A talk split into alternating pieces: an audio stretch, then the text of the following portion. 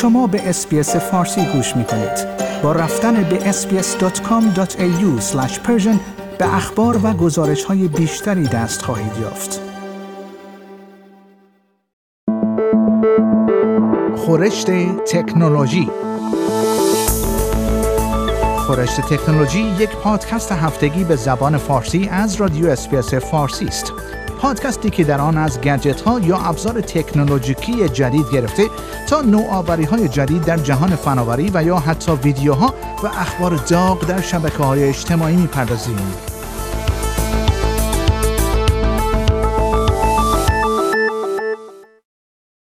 شرکت های فیسبوک و گامتری اعلام کردند اقداماتی را برای مقابله با پست ها و آگهی های انجام خواهند داد که از سوی افرادی منتشر می شوند که از طریق احتکار کالاها در پی سوء استفاده از وضعیت ناشی از بیماری کرونا ویروس هستند. فیسبوک اعلام کرده است که دیگر اجازه انتشار آگهی هایی که برای فروش مایحتاج ضروری با قیمت های بسیار بالا درج می شوند را نخواهد داد. این شرکت به همین منظور ممنوعیت درجه انتشار آگهی های مربوط به فروش ماسک های صورت و داروهای مربوط به کرونا ویروس را به برخی کالاهای دیگر از جمله مایع ضد عفونی کننده دست گسترش خواهد داد. آنتونیا ساندا مدیر ارتباطات فیسبوک در گفتگو با سایت اینترنتی news.com.au اظهار داشت برای محافظت از مردم در برابر قیمت‌های گذاف و رفتارهای سودجویانه علاوه بر ماسک ما آگهی های مربوط به فروش برخی کالاهای دیگر از جمله مایع ضد عفونی کننده دست، دستمالهای مرتوب ضد عفونی کننده و کیت های تشخیص کووید 19 را هم ممنوع خواهیم کرد.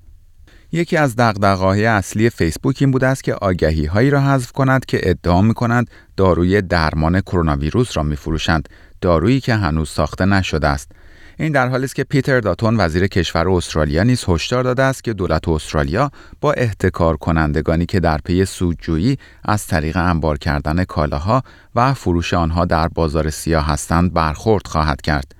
وی در گفتگو با رادیو 2 جی بی در سیدنی گفته بود که برخی از این احتکار کنندگان این کالاها را به خارج از کشور میفرستند و یا با قیمتهای گذاف در بازار سیاه به فروش میرسانند. سایت اینترنتی گامتیری هم از کاربرانش خواسته است تا در صورت مشاهده آگهی های احتکار کنندگان آنها را به این سایت گزارش کنند تا این آگهی ها حذف شوند. این سایت اعلام کرده است که در کنار آگهی های منتشر شده در این سایت یک دکمه با عنوان Report Ad وجود دارد که افراد می توانند با کلیک روی آن چنین آگهی هایی را گزارش کنند. و خبر بعد شبکه اجتماعی توییتر اعلام کرده است که مطالبی را که شامل اطلاعات نادرست و ادعاهای تایید نشده درباره بیماری کرونا ویروس باشد حذف خواهد کرد. به گفته توییتر طبق مقررات تازه این شبکه انتشار توییت هایی که مردم را در معرض خطر بیشتر ابتلا به کووید 19 قرار بدهد ممنوع است. از جمله این گونه مطالب ادعاهایی است مبنی بر اینکه بعضی گروه های خاص بیشتر مستعد ابتلا به بیماری کرونا ویروس هستند. به گزارش بی بی سی این مقررات شامل توییت های نیز می شود که در رد توصیه های کارشناسی و یا حاوی توصیه های غیررسمی درباره تشخیص و درمان بیماری باشد. این شبکه اجتماعی در پستی که در وبسایتش منتشر کرده آورده است ما این مقررات را با هماهنگی کامل با شرکای قابل اعتماد خود از جمله کاران بهداشت عمومی و دولت ها اعمال خواهیم کرد و در ارزیابی محتوای منتشر شده از اطلاعات ارائه شده توسط این نهادها بهره خواهیم جست. با سیاست جدید محتوای مخرب مورد ارزیابی خواهد گرفت و توییت هایی که بیشترین خطر آسیب رسانی را برای کاربران دیگر به همراه داشته باشد حذف خواهند شد. این اعلام توییتر در پی اتخاذ سیاست های مشابهی از سوی فیسبوک، گوگل، مایکروسافت و ردیت در هفته گذشته صورت می گیرد. این شرکت ها هم گفتند که با دولت ها در مقابله با نشر اطلاعات نادرست همکاری می کنند. در بیانیه مشترک آنها آمده است ما در ارتباط با کووید 19 در این زمینه ها با یکدیگر همکاری نزدیکی داریم به میلیون ها نفر از مردم کمک می‌کنیم تا با یکدیگر ارتباط داشته باشند با فریبکاری و نشر اطلاعات غلط درباره ویروس مقابله می‌کنیم. به محتوای قابل اتکا در سایت های خود اولویت داده و اخبار مهم را در هماهنگی با نهادهای بهداشتی دولتی در سرتاسر سر جهان به روز رسانی می‌کنیم. از مدتی قبل شبکه های اجتماعی و جستجوگرهای اینترنتی توصیه های رسمی از جمله از طرف سازمان بهداشت جهانی را در بالای نتایج جستجوی خود قرار می دهند. و خبر بعد شیوع بیماری کرونا ویروس باعث شده است تا کارکنان بسیاری از شرکتها و کسب و کارها در خانه کار کنند.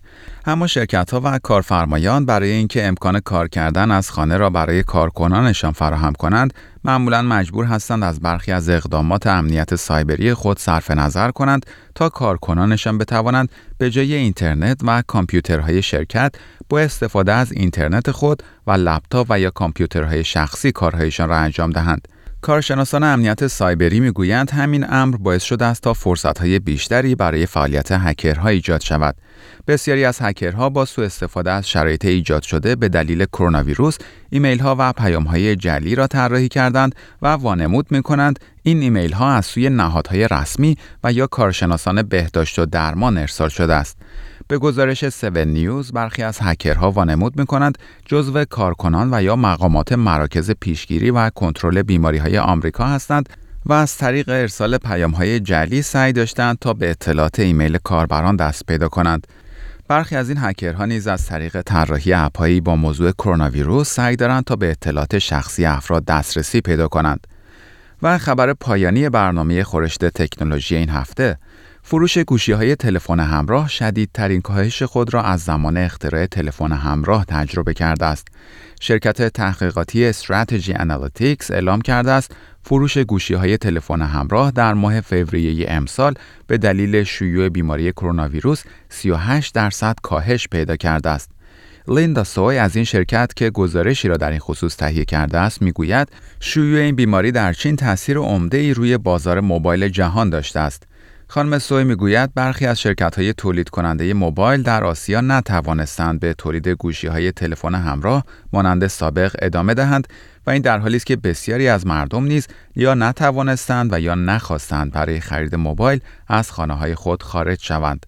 بر اساس این گزارش میزان فروش گوشی های تلفن همراه در سراسر جهان از بیش از 99 میلیون دستگاه در فوریه سال 2019 به 61 میلیون و 800 هزار دستگاه در فوریه امسال رسیده است. این در حالی است که انتظار می‌رفت ماه فوریه امسال ماه مهمی برای بازار فروش گوشی های تلفن همراه باشد. چرا که قرار بود در کنگره جهانی موبایل شرکت های تولید کننده موبایل برخی از جدیدترین محصولات خود را عرضه کنند. اما این کنگره یکی از اولین رویدادهایی بود که به دلیل بیماری کرونا ویروس لغو شد.